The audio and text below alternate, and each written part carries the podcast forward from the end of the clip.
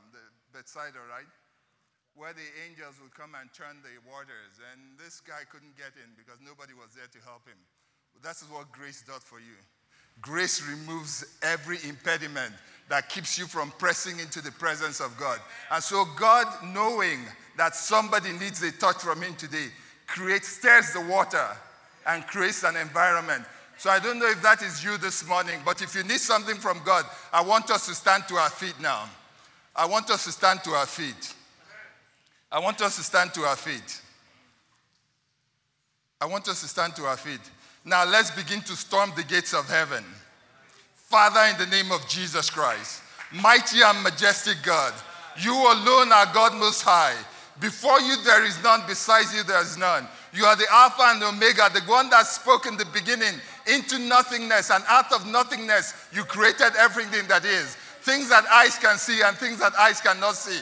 With you, absolutely nothing is impossible. Your times and seasons are in your hands, mighty God. You move when you desire to move. You act when you want to act. And whenever you act, it's on behalf of your children. You desire to bless your children. So, Father, in the name of Jesus Christ, I ask you to move through this congregation now. Move in this congregation now, my Father. Father, begin to touch every heart. Begin to lift every burden. Begin to take every care. In the name of Jesus Christ, every spirit of infirmity, by the authority of the name of Jesus Christ, we command you now, let the people of God go. Every heavy heart, every heavy heart, by the authority of the name of Jesus Christ. Father, we thank you that you're lifting every spirit. And for every, mon- every person that is mourning, every person that is grieving, Father, I thank you by your spirit. You're wiping every tear now. And for every heart that is expecting something, expecting something for you. You know what it is, my Father. Touch them now, O God. Make provision as your name is, O God Almighty, the one that provides. Father, I thank you. Father, we receive your touch now. We receive your blessings, Father. We receive the answers now. In Jesus' name, everyone said, Okay, so when, when we live here, we need to act like we got something. Okay? Because I don't believe in empty prayer. Prayer quickens and energizes your faith. So that thing you couldn't do, begin to do it. That thing you couldn't believe for, begin to reach out for it. That door that was closed to you, go in and kick it down because you have prayed. Amen?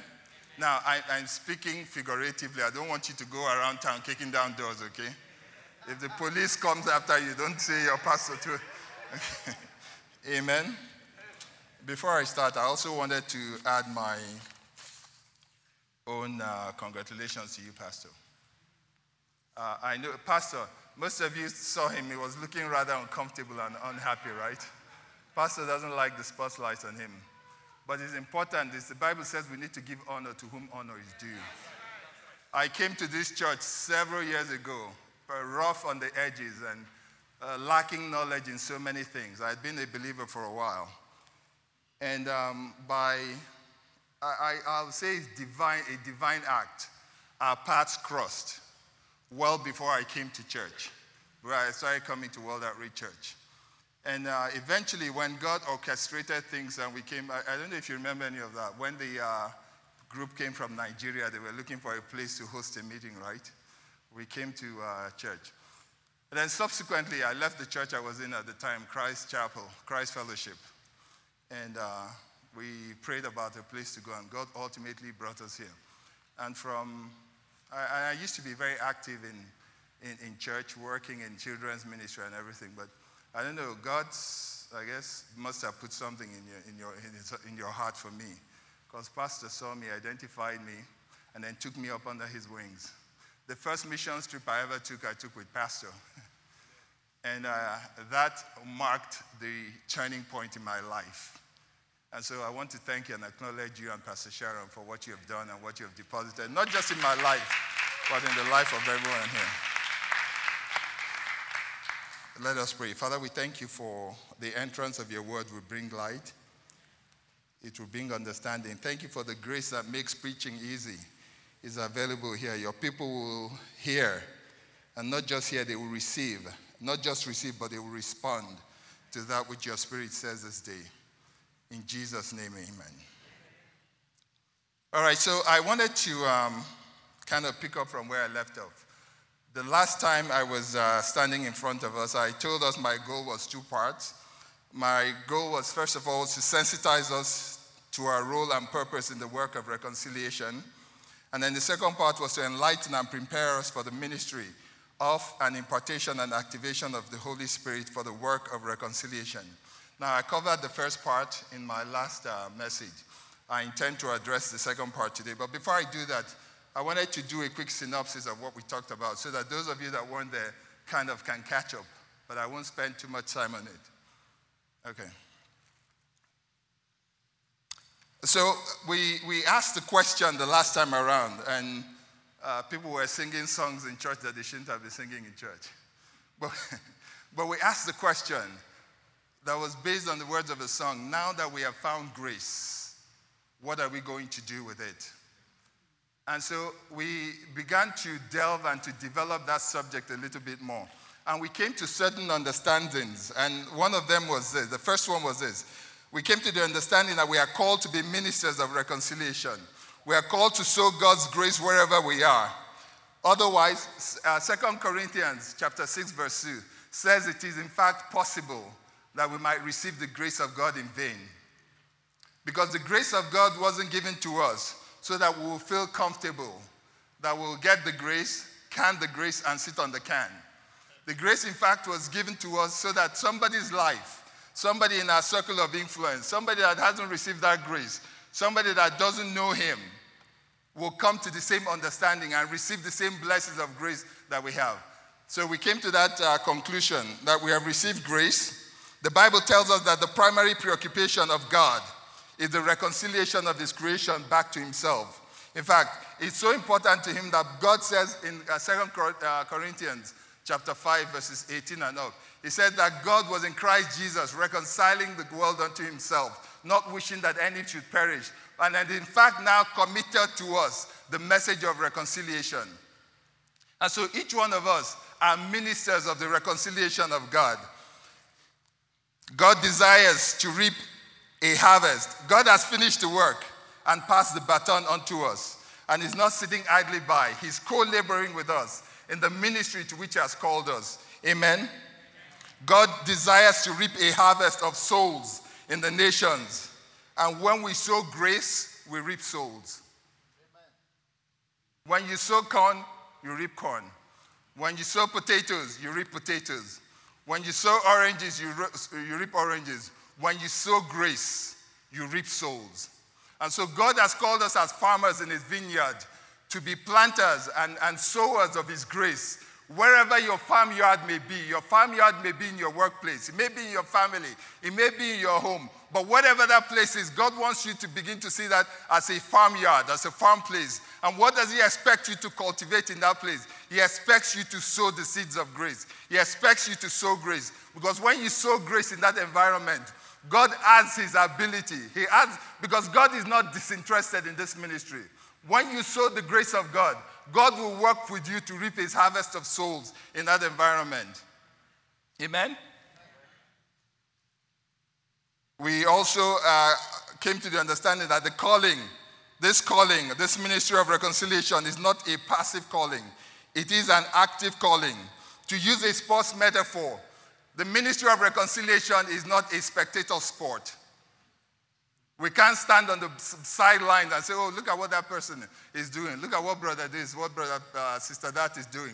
Each one of us is called to go from the line, from the sidelines into the field of play because God expects each one of us to be active participants in the game of reconciliation, in the ministry of reconciliation. There is no time to sit on the sidelines and watch people go to hell. When God has sowed the seed of grace in your life and is asking you to reproduce that seed in every other life. There's something that Genesis 1 tells us. The Genesis 1 says that every tree, every seed will reproduce after his own kind. I want to suggest to you if that there's chaos in your family, if there's chaos in your workplace, if there's chaos in your neighborhood, watch what is being sown in that neighborhood. Because every seed that is sown will reproduce after his own kind. If you want a different outcome, begin to sow a different seed wherever God has placed you. Instead of complaining about the darkness where you are, why don't you light a candle? Instead of chastising that brother or, or being critical or gossiping about that brother or sister that hasn't done what is right in your own eyes, why don't you invite them to lunch? Maybe they're looking for a friend. And maybe this is their cry for help. So rather than talk with the rest of the folks, why don't you bring them in and say, My, my sister, can I go to lunch with you? Can I buy you lunch? People are open to acts of kindness. Amen? So it is not a spectator sport, it's an active participant sport. Everyone that has received the grace of God is expected. No, let me change that. Everyone that has received the grace of God is required to get in the game and become an active minister of that grace. And then we, we will get to the reasons why we don't participate, why we don't play. Okay, we will get to that for, uh, later in the message. But let's be sure that every excuse and every reason that we have for not being active players, God has already dealt with. Amen? Number three, we agree that uh, the ministry of reconciliation is not for a select few. It is not just for some of us. It's not just for maybe Pastor Bank or Pastor Sharon or maybe even Pastor Shina or even Billy Graham or whoever your favorite minister is. The ministry of, uh, uh, uh, of uh, reconciliation is not, a sele- is not for a select few. Every one of us have been called to be our brother's keepers, whether you know it or not by, by the mere fact that God has planted, it, planted you in whatever community you are, a burden is imposed upon you as a recipient of God's grace to be active and participating in that uh, community. Whether you dwell in a community of doctors and you have the grace of God, God ex- expects you to exercise that grace within the community of doctors. If you're within a community, uh, a community of pontificators, like Professor um, Andrews and myself. God expects us to pontificate grace in our community, whatever your setting is, whether you're a student in high school,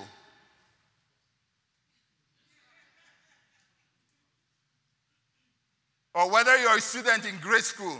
See, God has given each one of us the measure of grace that is appropriate for the place in which He has placed us. And if you exercise that measure of grace that He has given you, God is going to take that little and multiply it and so increase it that at the end of the day you ask yourself, who did this? Did I do that?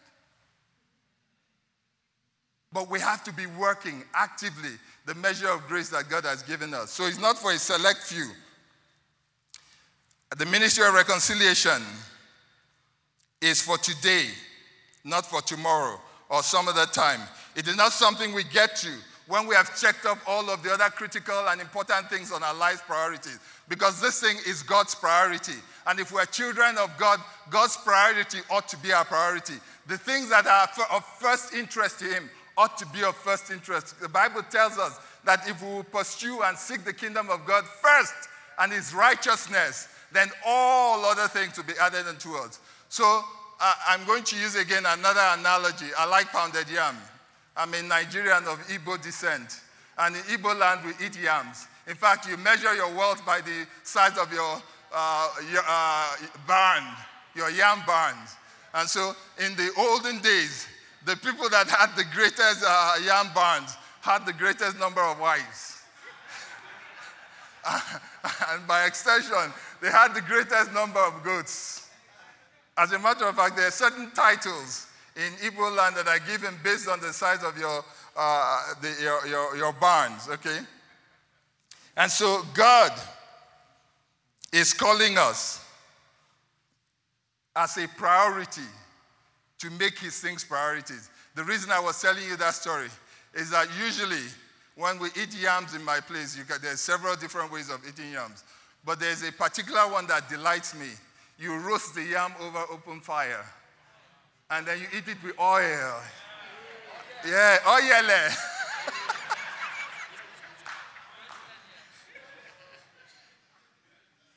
you eat it with oil. Now, think about it. If you, want, if you wanted to eat yam, right? If you were looking for yam, you wouldn't go looking for oil, right? Because you know once you find the yam, the oil will follow. Right? And so I, I know it, it, it sounds like a bit of a joke, but I'm telling you this. Sometimes the things that we're looking for should be looking for us. But because we're turning away from where our blessings are coming, the blessings are chasing us, but we're running from them. But if we will make a conscious decision to turn towards God, as you're walking closer to God, the blessings of God are co- so that the things that you're chasing will start chasing you. If we will just get it right and reorder our priorities, that the things that were critical, if we don't do it, this will happen or that will happen. I'm telling you, 90% of the things we worry about don't come to pass. Of the 10% that does come to pass, they don't play out like we imagined. And so most of us die before death knocks on our door because we're paying today's, uh, tomorrow's debt today. I'm telling you, if you will reorder your life's priorities and say, what are the things that are important to God? I want them to be important in my life.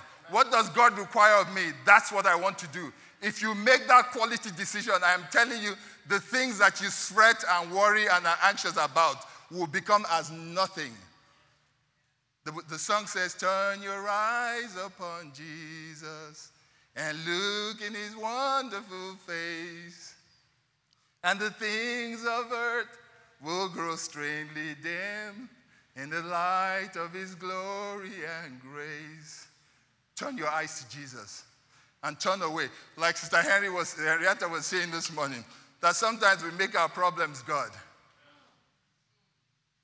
Because the things you begin to magnify and you look upon become God in your life. When you magnify the problem beyond the God that can solve the problem, the problem has become God in your life. When you magnify your job, your relationships, and all of the other things we fret about above the purposes and the will of God in your life, those things become gods in your life. I'm telling you, some of our brothers here, your wives have become gods and idols in your life. Some of our sisters here, your husbands have become gods and idols in your life. Some of us here, our jobs have become gods and idols in our lives, and God will not contend with the idols in our lives. And I understand grace. But there's a certain grace that comes from when my children I give them counsel and I give them counsel and I give them counsel and they refuse to yield to counsel. Sometimes they go and reap the reward of their disobedience. And they, my, my daughter said something that was very profound to me because when she was in high school, I used to tell her, be diligent about your study, be diligent about school, be diligent about that. She says now, and, and, she, and sometimes she would ask me for money. I said, I have no money. But now she's working she said now she can understand how somebody can be broke after payday.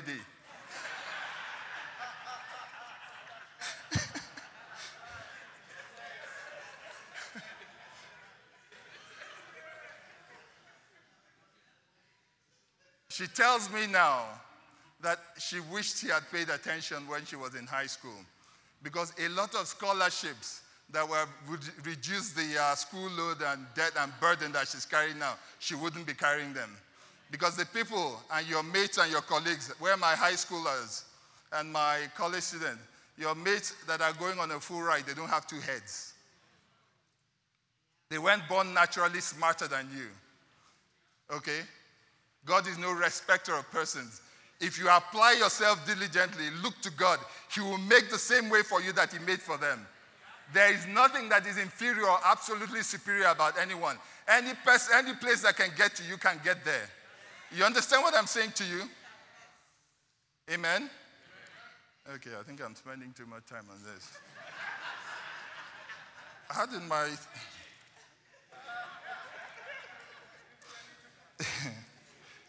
and finally, it's always been God's plan that each one of us will be co laborers with Him in the ministry of reconciliation. Okay, each and every one of us is called to co labor with God. And it has pleased God that it is by the preaching of the word that people come to salvation. Yes, it, it is by grace that we're all saved, but it is by the work of preaching that men are introduced to the saving grace of God. There is no alternative plan to that. So you and I must be actively engaged in the work of bringing salvation to people. So God, for these reasons, has not left it up to chance or to human uh, ability, but has actively, proactively provided for our success. If we will step up to, to be counted, And that brings me basically to what I want to talk about today the role of the Holy Spirit as the agent of reconciliation.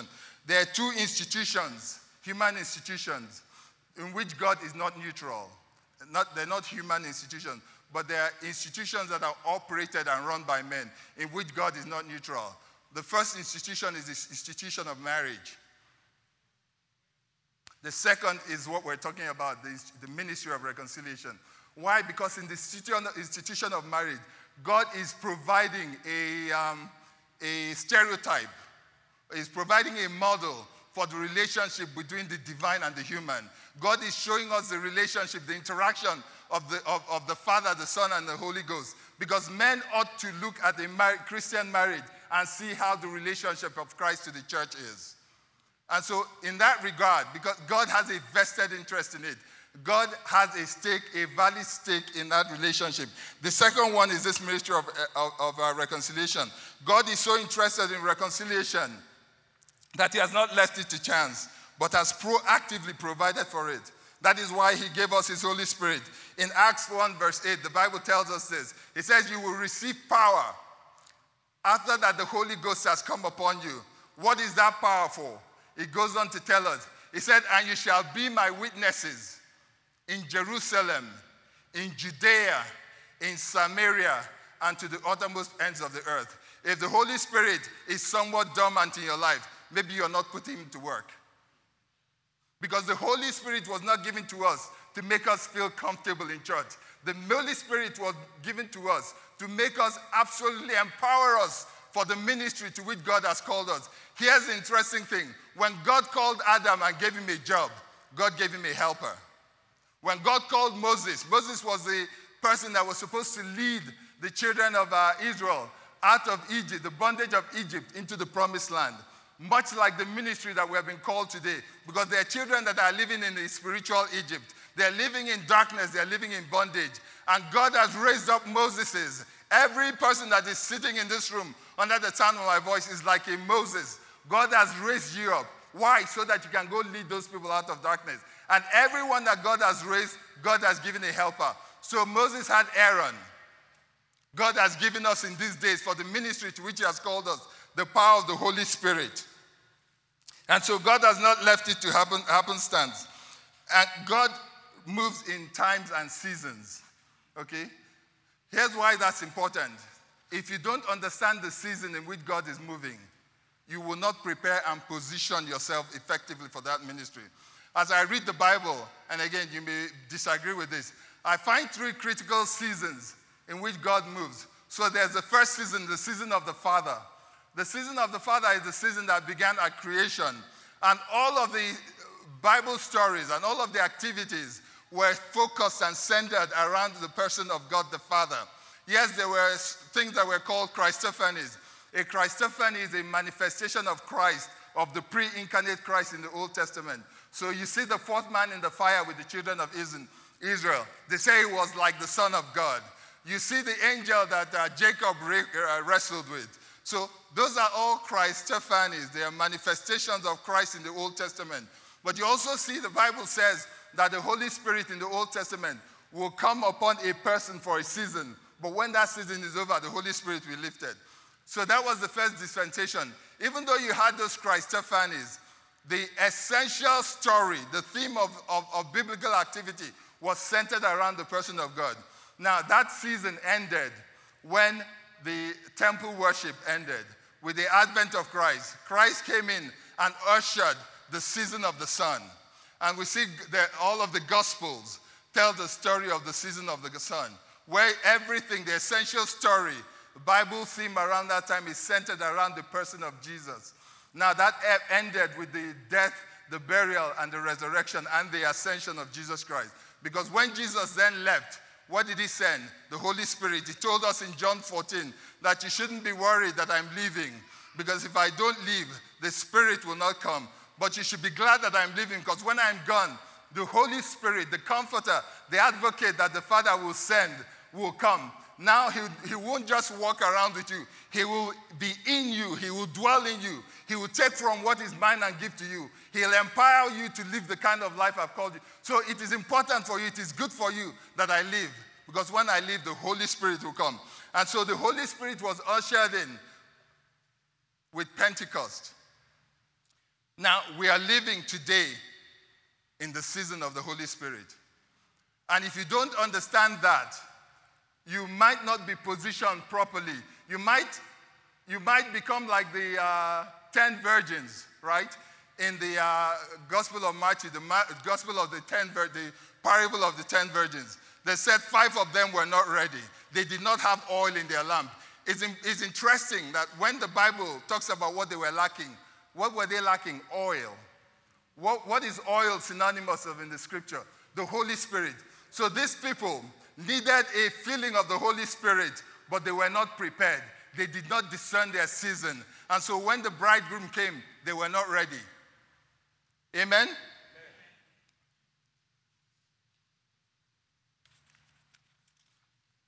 And so we, we come then to the advent of the Holy Spirit. The book of Acts is one of my favorite books in the Bible because in the book of Acts, it, it, it fascinates me.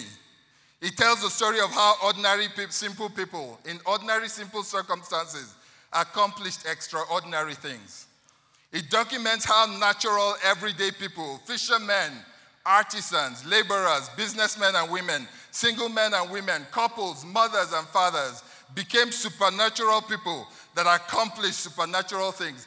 In Acts 4:13, the Bible says this. It says, when they saw the courage of Peter and John, and they realized that these were unschooled, ordinary men, they were astonished and they took note that these men had been with Jesus.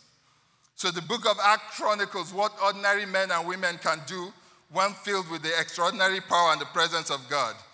I, I, I, kind of uh, started my story by telling you the experience I had with uh, Pastor. My first missions uh, trip, teaching trip with Pastor, was a trip we took to Dakar, Senegal. I don't know if you remember that.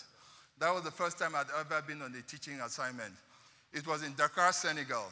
And the meetings were going very, very well. I mean, uh, again, I, would never seen Pastor in that element. Most of my exposure to him was in this element. But as the ministry continued, again, I had no very little experience in missions that time. The Holy Spirit began to minister something to, to me. He said, Tell Pastor, tell Pastor this, tell Pastor. I thought it was on my own mind. Because at this meeting were people that had come from all regions of West Africa. Some of them came from Madagascar. I didn't know this at the time until further on in the meeting, I, I, couldn't resist this. After the meeting, I went to Pastor. I told Pastor that I think the, people from Madagascar here, and I think they're going to invite you to come to Madagascar. Do you remember that, Pastor? Yes. Did I know the people from Madagascar? I didn't know them.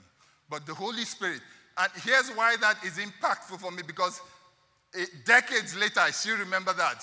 Because that was the first time it occurred to me that this thing I'd been reading in the scriptures wasn't just mere fairy tales. It wasn't the story of something that happened to somebody somewhere. It was my story now because it had happened to me. Why? Because I stepped out in obedience to the calling of God.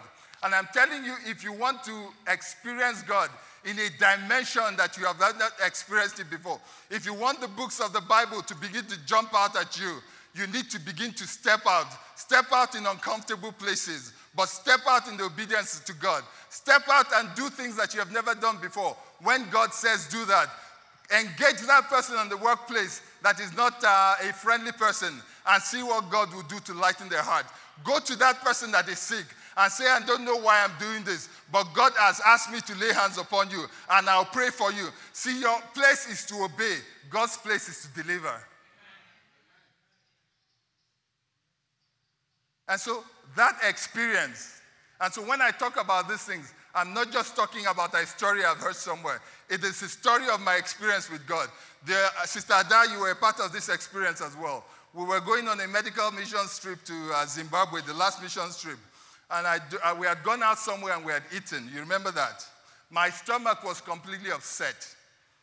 And so on the flight from, and this happened in London, and so on the flight from London going into Johannesburg, because we're supposed to fly from Johannesburg, from London to Johannesburg, and then from Johannesburg to Harare, Zimbabwe. I, it was just a miserable time for me. I spent most of that flight in the bathroom.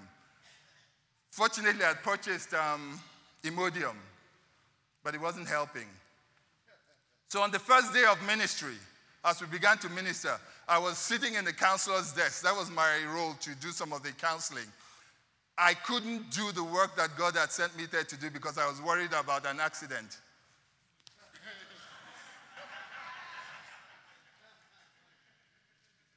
Some of you get it.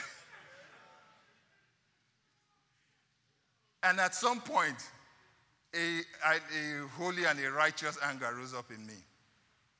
I said, God, I didn't come here because I had nothing else to do. God, I didn't come here because I wanted to take a trip. I'd been to Zimbabwe at least four, three, four times. And so if I just wanted to do sightseeing, there were better places to go to. The, there's no light there. There are mosquitoes, and it's just not a nice place, period.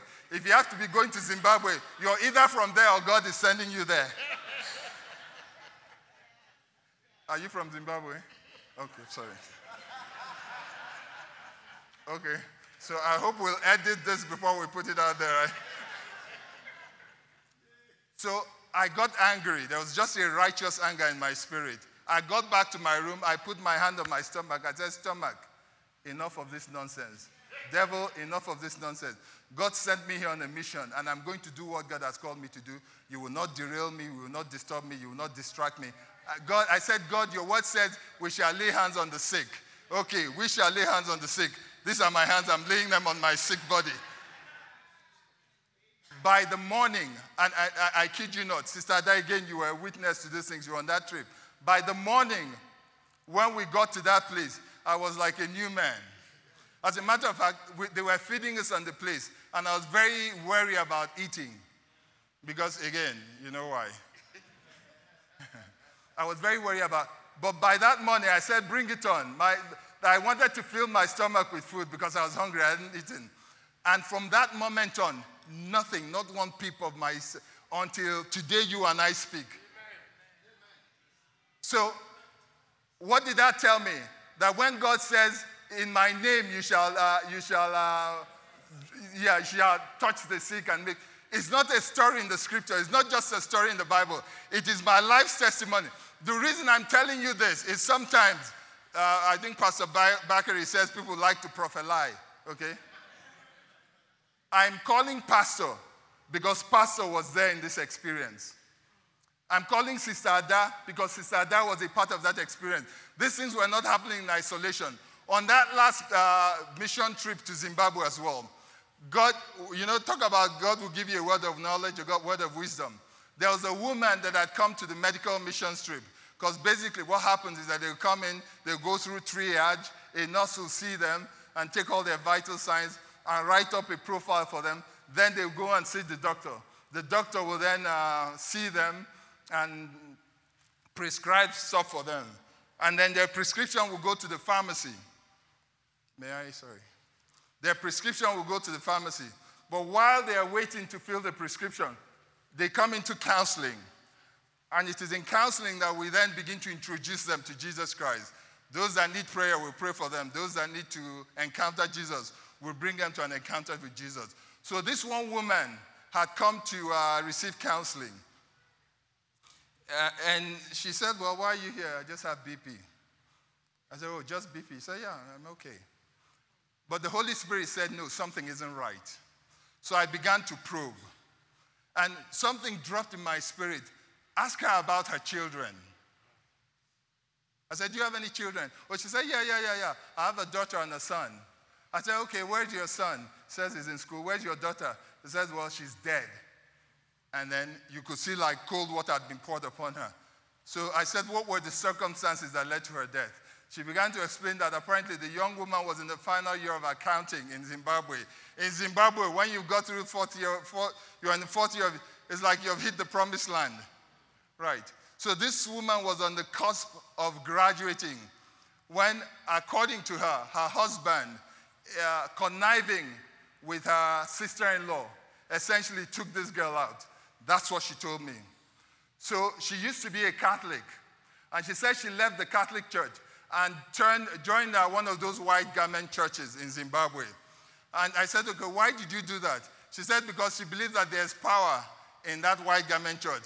And she wants to use that power to kill her sister in law. It's funny, but this woman had been eaten up by bitterness. You could see that she was so bitter, life didn't make sense.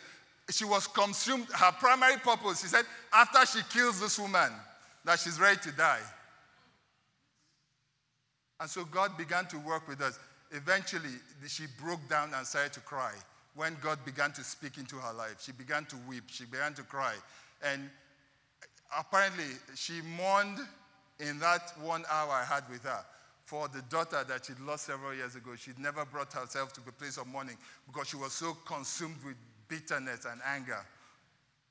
And so we put this woman through to the pastor to say, hey, follow up counseling with her. But what am I telling you? If, if, if you had told me that these things were possible outside of this context, because I'm a skeptic at heart, I'm an analyst at heart, uh, show me where the I's are dot and the T's cross. If you don't show me that, you have uh, a little bit of work to do. But God allowed me to see not Brother Stephen's story, but my own story. That in fact, this story that God has given us, this ability that God has given us, is not given to a select special few. That everyone that hearkens to the voice of God, everyone that desires to obey God, that same power that God unleashed for Peter, for Paul, and for the disciples, God can unleash in your life. But you need to be willing to step out of your comfort zone. You need to be willing to step out in obedience to God. So, what am I saying to us this morning? I'm saying to God, God has given us the Holy Spirit, not so that we can sit down and be comfortable in it.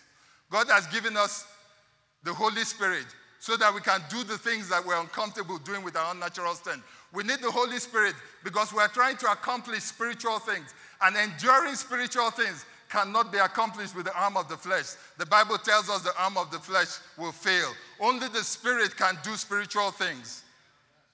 Amen? And most of us, and I said I will get to the reason why we don't engage. Most of us look at ourselves, we evaluate ourselves, and say, well, I fall short here, I fall short there. I'm not as uh, articulate as Pastor Bank. I don't look as good as Sister Bucci, or I don't sing as well as whoever it is. We find reasons to exclude ourselves, and you're in good company. In Genesis 22, God called Moses and gave him a task to be a deliverer, like he called you on earth. Guess what Moses said? Well, I'm a stammerer. God said, I know you're a stammerer, and I've made provision for your stammering. I'm going to give you Aaron, he's your spokesperson. Next excuse. Well, Pharaoh is a powerful person. Put down your, uh, your rod. He put down his rod. And the rod of Moses that he used to tend sheep became the rod of God that he used to split the Red Sea and bring water from the rock. So God has given you in your own ability, God has given you everything that you need to do with the work that he has called you. But when he comes, will he find obedience? Are we so focused on our abilities we think it's our, our, race to run. We think it's our job to do. No, no, no. God, God says, open your mouth and I will fill it. When you lack what to speak, God is not asking you to speak, uh, to speak, uh, to come up with the logic and all the things to say. God just says, open your mouth and I will fill it. In the Gospel of Matthew, the Bible says, when they bring you before authorities and before kings, take no thought aforehand what you should say or how you should answer them. For in the very same time that you need it, that the words will be given to you. If you will step up and step out, God will give you ability beyond your beyond. Look, the proper way. If you want real goosebumps, we, uh, I'll tell you another story before I quit. So the first time I went to Zimbabwe, we were ministering, and we were ministering in uh, it's a shanty town. It was called Epworth, and in Epworth was all kinds of uh, witchcraft, basically. People had their fetishes and things. So God helped us. We were with Pastor Jamal then. And several people were able to come to the Lord. And we challenged them. I said, if you really want to commit to God, you have to separate yourself from all the things that you hold on to for confidence. So we dared and challenged them. I said, any of you that still has fetishes and idols, any of you that still has uh, amulets and trinkets that you use as, uh, you know, those things they wear, fetishes. Am I uh, speaking to Africans here? Yes. Ogun. In Igbo, we say otomopo. All of those fetishes that people hang there, we said if you truly make a commitment for Jesus, see what he'll do to you. The very next day, people were bringing their books, they were bringing their charms, they were bringing their am- amulets. They brought it out, and in an open fi- bonfire, we burned the thing. And this thing was happening. I, I, I think they had some masquerade or something in the season. And this masquerade had a reputation for whatever it was. The masquerade emerged and came up to where we are, turned tail, and ran in the other direction. I, am not making up a story. This is, this is my story. The things our eyes have seen, the ears our ears have heard, the things our mouth have tasted, our hands have touched. That is what we proclaim to you. And there's nothing extraordinary or super about me. I'm a regular, normal, everyday person like you. I go to the bathroom the same way you do. When I'm hungry, my stomach groans. When I'm thirsty, I want water. I love bread most like you, like most of you. In fact, that maybe I eat too much bread, more bread than I should eat. And so there's nothing that's unique or special about me. The Bible says this. It says of Elijah that Elijah was a man of similar passions like us. But this man of, here's what that means. That when Elijah was a man of similar passions like we are, it means that he was in every way human. In fact, his own human was spelled with a capital H. But this simple, ordinary human, the Bible says he commanded and the heavens were locked up. One man commanded, and the heavens were locked up. No rain, there was drought in the land. This one man again spoke, and the heavens opened up. If Elijah, a man of similar passion, what sets him apart from you and I? We live in a better covenant, in a better dispensation in our time. If Elijah was able to do that, we should do exceedingly much more. Because Jesus said that we will do what he has done and even much more we will do. So we need to be, we need to come out of our comfort zones. We need to die to our self identity.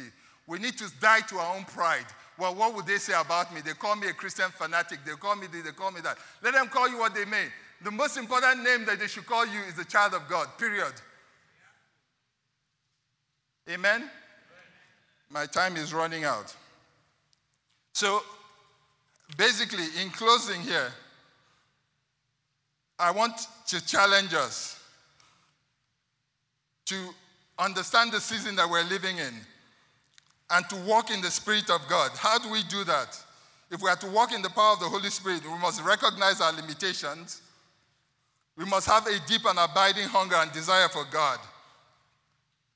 Everything we get from God comes from a hunger.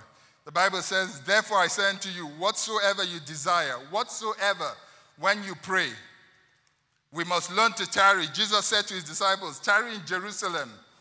What were they doing when they were tarrying? They were praying.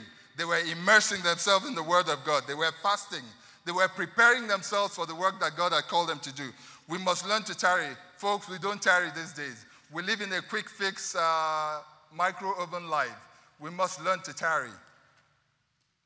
We must, be, learn to, we must believe. It says, whatever you desire when you pray, believe that you receive them and you shall have them. And believing is more than mental assent, it is a heartfelt and deeply held conviction. Mental assent happens when one tries to act as if they are in faith, when they are really still in hope. Hope comes before faith. Hope is not faith, but faith produces hope. The Bible tells us in Hebrew 11 that now faith is the substance of things. And then beyond believing, you must take action. Step up and step out in faith. Amen? I want us to rise up in prayer. I'm going to lead us in a moment of prayer. The Bible says in Matthew, uh, I think, no, I think it's Luke. It's Luke chapter 11, verse 13. It says this It says, If you, being evil, know how to give good gifts unto your children, how much more will the Father give the Holy Spirit to them that ask? The Bible tells us if you ask, you will receive. If you seek, you will find. If you knock, the door shall be opened unto you. I don't know, but your hunger this afternoon must be for the Holy Spirit. I want us to begin to pray that the Holy Spirit will begin to invade this atmosphere now. Let us begin to pray for a fresh unction of the Holy Spirit of God. That the Holy Spirit of God will light us a fire in us that will take us out of our place of comfort and complacency. And like Peter, cause us to step out of the boat into the water because it's in the water that you encounter Jesus. Father, in the name of Jesus Christ, open your mouth, open your mouth, open your mouth. Let's pray. Father, in the name of Jesus Christ, I thank you, mighty God. I thank you, mighty God. I thank you, mighty God. Father, you desire to give your Holy Spirit unto all that ask of you. Father, in the name of Jesus Christ, in the name of Jesus Christ, Father, let your Holy Spirit come. Let your Holy Spirit come, Father God, like a fresh wind, oh God, a fresh fire. Pour forth, Father God.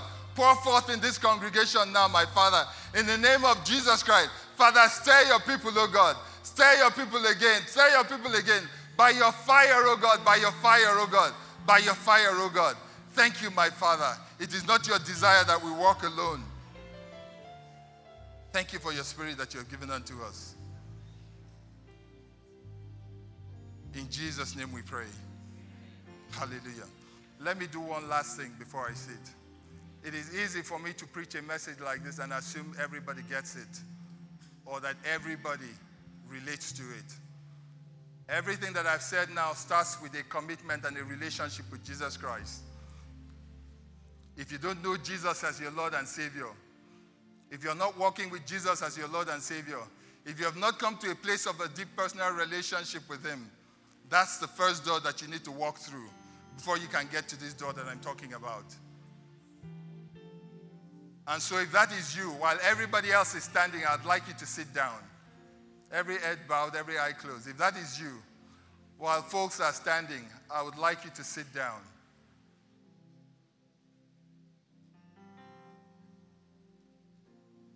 Hallelujah. Hallelujah. Hallelujah. If that is you, I'd like you to sit down.